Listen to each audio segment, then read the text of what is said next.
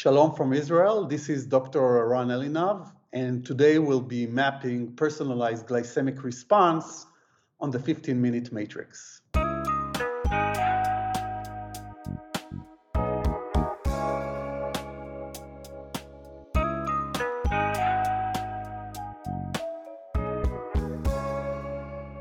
Welcome to the 15 Minute Matrix Special Nutrition Therapy Series, where we're going to dive into the approaches, practices, dietary theories, and healing foods that have been used in the most successful practices across the globe and throughout history. I'm Andrea Nakayama, functional medicine nutritionist, and your host. The 15 Minute Matrix is the podcast that brings you bite sized insights and lessons which highlight the most important tool in functional medicine and functional nutrition. That's the functional matrix. The functional nutrition matrix reminds us of three very important factors in clinical care everything is connected, we are all unique, and all the things we do, all the little steps, they matter. Be sure to head over to this episode's show notes at 15minutematrix.com if you'd like to see today's topic mapped on a downloadable matrix to remind you of these critical aspects of care. Today on the 15 Minute Matrix, I'll be speaking with Dr. Eran Elinav. Professor Elinav, MD, PhD, is a professor at the Department of Immunology, Weizmann Institute of Science, and since 2019 is the director of the Cancer Microbiome Division at the Deutsches Krebsforschungszentrum, please forgive my pronunciation, otherwise known as the DKFZ in Heidelberg, Germany. His labs at the Weizmann Institute and the DKFZ focus on deciphering the molecular basis of host microbiome interactions and their effects on health and disease, with a goal of personalizing medicine and nutrition. Dr. Elinav has published more than 150 publications in leading peer reviewed journals, including major recent discoveries related to the effects of host genetics, innate immune function, and environmental factors such as dietary composition and timing on the intestinal microbiome and its propensity to drive multifactorial disease.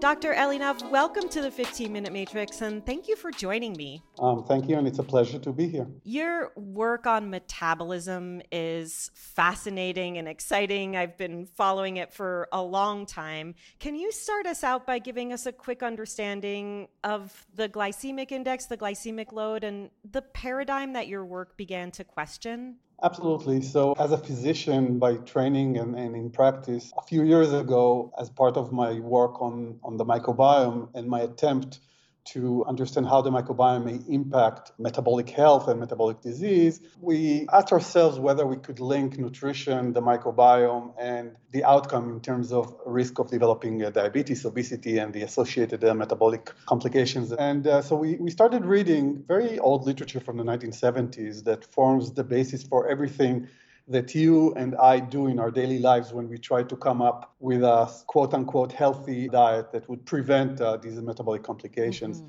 And what enlightened me was that everything we do is based on one of several grading systems or scoring systems which provide scores to different foods or food components. And based on these scores, we try to mix and match foods into diets that are hopefully healthy for us. For example, calories are one such scoring system, and the glycemic index is a, a very commonly used index that is based on these small scale studies in the 1970s in which um, usually groups of 10 healthy individuals were given an identical food and their blood sugar levels were measured for two hours after they ate this identical food and the average response of these 10 individuals was given a number which is the glycemic index of that particular food so if, if you open up a smartphone, you would find endless glycemic index values for every food or food component on earth. And take my word for it, almost any diet that you've ever tried, whether you went to a physician, a, um, a dietitian, or you bought a, bought a book in the airport, uh, is based in one way or another on this glycemic index score. But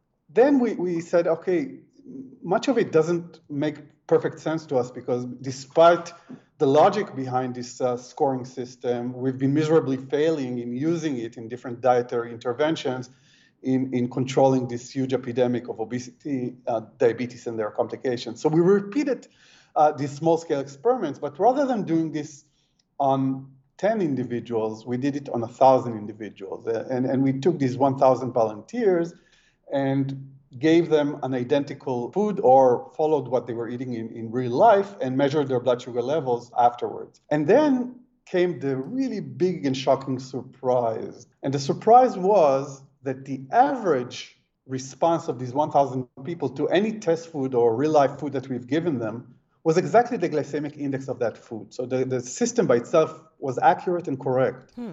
However, when we looked at the individualized responses of these 1,000 people to the same identical food that they consumed, we saw a huge, huge variability. Some people spiked to diabetic levels, some people didn't spike at all, which by itself told us that this inherent background paradigm, which we all intuitively follow, of a one size fits all right. Paradigm, you know, a one size fits all system that we all are chasing for 50 years now that would cure the disease is inherently impossible or, or inherently wrong. Because if your response to a given food is opposite than mine, then the same diet would not be good for both of us. And, and this gave rise to a very ambitious project, which we termed the Personalized Nutrition Project, in which we tried to use big data from uh, individuals in order to come up with a system that would not measure the food, as, as is the case with a glycemic index, but actually would measure the individual and would predict based on the individual measurements what that individual's response would be to any food on earth. It's so amazing. There's so little research that validates that work that we in functional nutrition do, which really does uh, honor bioindividuality and recognize that there isn't one size fits all, and that we have to be in this process of assessing, making recommendations, tracking, and bringing that tracking back to our assessment so that it's a continual and evolving process. So, what were the major factors that you found to be determinants of those differentiators? And not to let the cat out of the bag, I know one is your passion, the microbiome. Can you talk a little bit more about that and anything else that you found were kind of physiological or biochemical determinants of that difference? Absolutely. And, and to, to be honest, when we started this project, we, we didn't know and we didn't want to commit uh, uh, to known factors uh, and, and, just measure these. We wanted to measure as many factors from each individual as we possibly could, put them all into what we call a machine learning pipeline or algorithm. It's a very advanced computational pipeline, and let the supercomputer decide by itself which would be the features that are more, most importantly uh, uh leading to a good prediction of dietary responsive responses in, in that individual. So from each of these first 1,000 individuals, we collected everything. We didn't just collect the microbiome, but we collected a whole lot of clinical features. The people filled out many different questionnaires related to their life habits, to their um, background medical illnesses, to their dietary habit. And, and we took many blood tests. Uh, of course, we took stool for, for microbiome assessment. We connected them into smartphone app that we developed for this project that enabled us to really follow them with all of their activities throughout a week of follow-up. So a lot of data was collected from each of these individuals. And then all of this data was put into um, AI or machine learning uh, pipelines that were happily for us able to much better predict each person's individual's response to any given food as compared to the gold standard quite bad. But once we finished this really laborious process, we were able to revisit the algorithms and see what the algorithm chose as their more important features and, and narrow down these features. So I can tell you that today, when this system was applied on more than 100,000 people, wow. we are able to reach the same very high degree of predictability by just um, taking from people a very limited set of uh, common clinical features that they can get on their own or, or ask their family physician, plus collect stool for their microbiome assessment. And together, uh, these features are sufficient to induce a very comparable level of prediction as uh, was achieved in the first uh, stage of the study. In, in, other words, many of the features that we have originally collected are redundant with each other, and now that the database is so huge and our knowledge is so much better than at the beginning, we are able to really narrow down you know, hassle that we uh, subject people right. to when we their data to just the microbiome and a few questionnaires uh, that they fill out uh, online. And what are some of those major spe- specifics? Like which blood markers are they inflammatory markers? Where was it in the microbiome that you were seeing the most determinants of those responses? Yes, so, so actually, the, the microbiome provides a whole a lot of, of these features, uh, individualized features that, that are useful for the pipeline that we've created to, to generate a good, a good uh, prediction. And, and there's not one dominant set of features or one dominant feature that I can point to. These are hundreds and thousands of different uh, microbiome characteristics, Got it. Um, which we, we really have no idea why these are important uh, more than others. And this would take us decades to, to study, and, mm-hmm. and we do uh, but the fact of the matter is that by using machine learning, we were able to bypass, you know, 20 or 30 years of, of old-fashioned research in order to reach a system that uh, enables uh, a clinical uh, a prediction um, that, that is very useful for people. So interesting. Were you finding things related to more of the antecedents, like geographical or ancestral determinants that became part of the algorithm? Yes, first of all, I say that of course biogeography is, is a critical a critical parameter um, that is super important in anything that we do uh, with respect to the human microbiome. So uh, uh, when you look at different geographical localizations, the microbiome of people living in these would be different based on um, ethnicity, based on diets, based on life habits. So of course, this is a very major parameter that we had to address as part of the development of this system.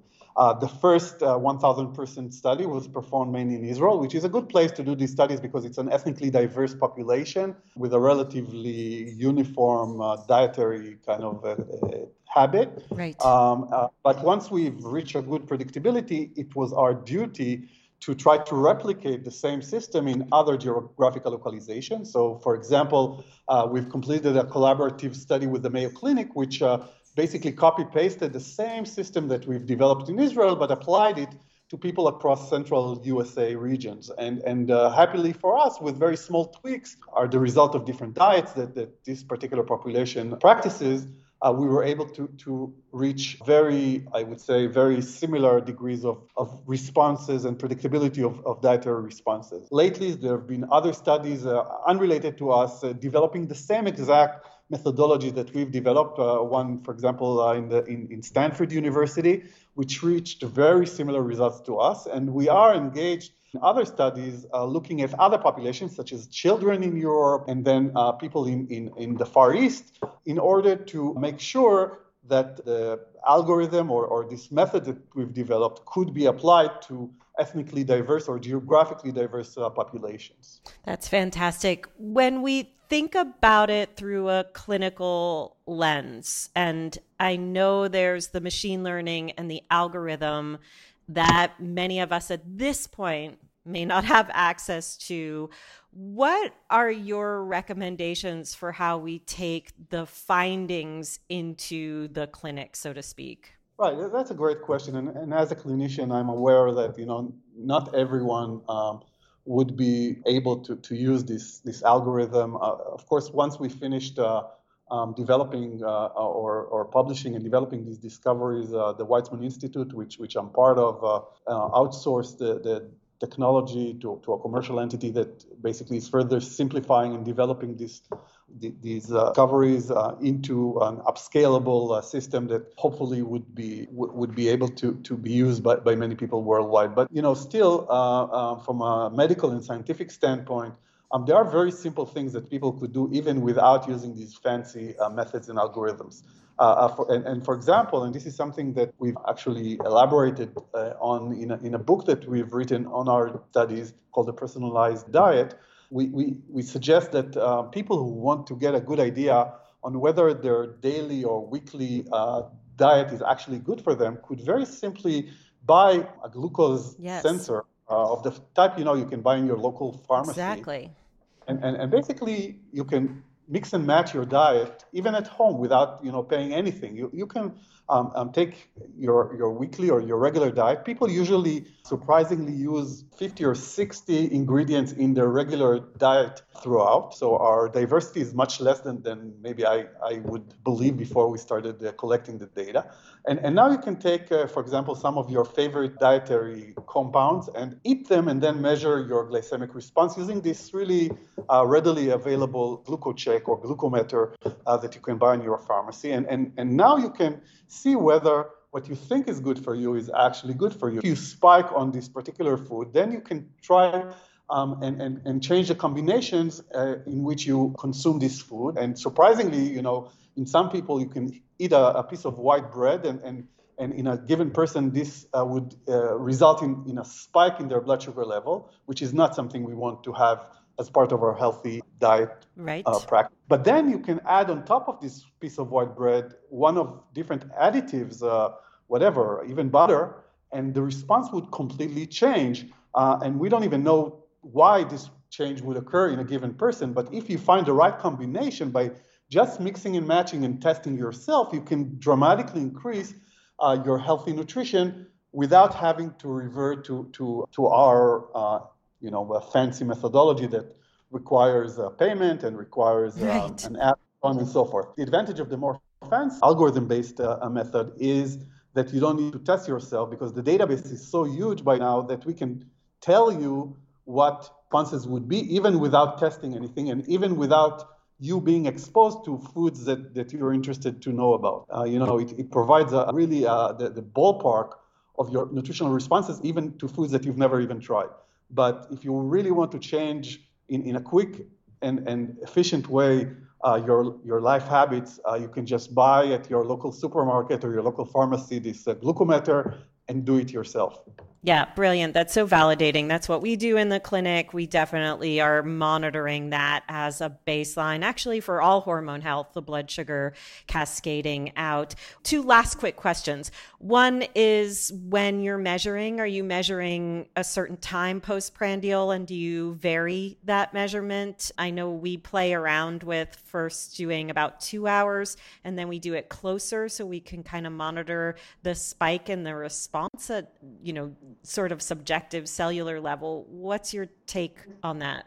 Well, it really depends on, on which method you use. So, so j- just to clarify, um, in our method, by now, we do not even need to measure the people. Right. You can do it by the determinants. Yes, and we, we do it computationally, and we can very accurately put you in a situation in which you know what your responses are to any given food without ever being uh, measured or, or skin pricked uh, uh, to measure your blood sugar levels. However, if you're referring to the do it yourself, the home uh, method that, that I, I uh, mentioned before, you know, the, the, the the, holier than the Pope method would, would uh, necessitate that you test yourself for two hours after you eat a given food. But I think that if you choose a constant time, such as one hour or two hours after you eat this food, and you use that for all the foods that you test on yourself, you would still get a very reliable measure uh, that would tell you whether a given food is good or bad or could be improved in, in your own case. Yeah, great. I love that. And one other question I have for you is about other factors that you saw or you found in the algorithm impact those blood sugar responses, whether that be stress or lack of sleep or exercise, one way or the other did that impact the responses you were seeing in the test subjects? Absolutely, absolutely. And, and, and any one of these factors that you've mentioned have, uh, have impacted people's individualized responses. Uh, for example, the people's uh, circadian rhythm and even people's timing of meals was, was a critical determinant which, which seemed to uh, impact their glycemic response after meals. And, and we've extensively published on this single factor by showing for the first time that even the microbes, the, the microbiome, the microbes in our gut are uniquely circadian in their composition yes. and their behavior. And this is totally controlled by our dietary timing.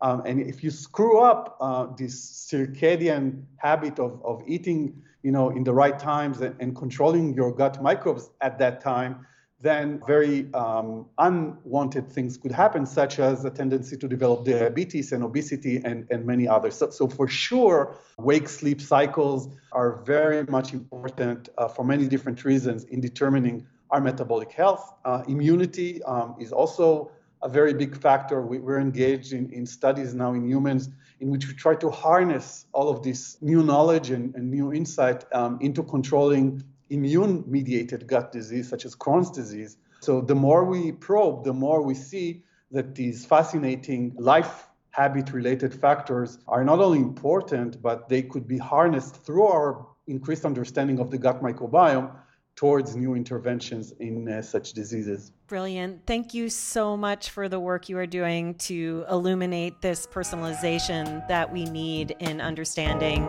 dietary factors. I'm so happy to have had the opportunity to speak with you. It's my pleasure.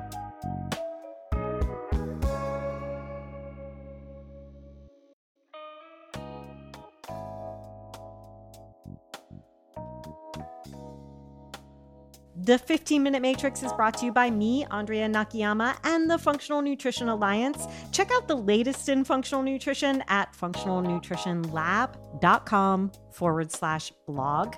The 15 Minute Matrix team features music by Gilbert Nakayama with production support from Renee Hunt, Natalie Merrill, and Christine Shook, with mixing and editing by Rowan Bradley.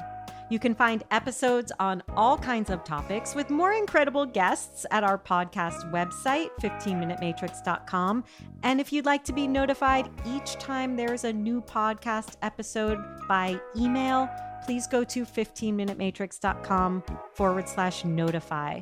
Also, feel free to get in touch with us. We'd love to hear your thoughts, your feedback, and who you'd like to hear next on the podcast. You can email us at ask at 15minutematrix.com.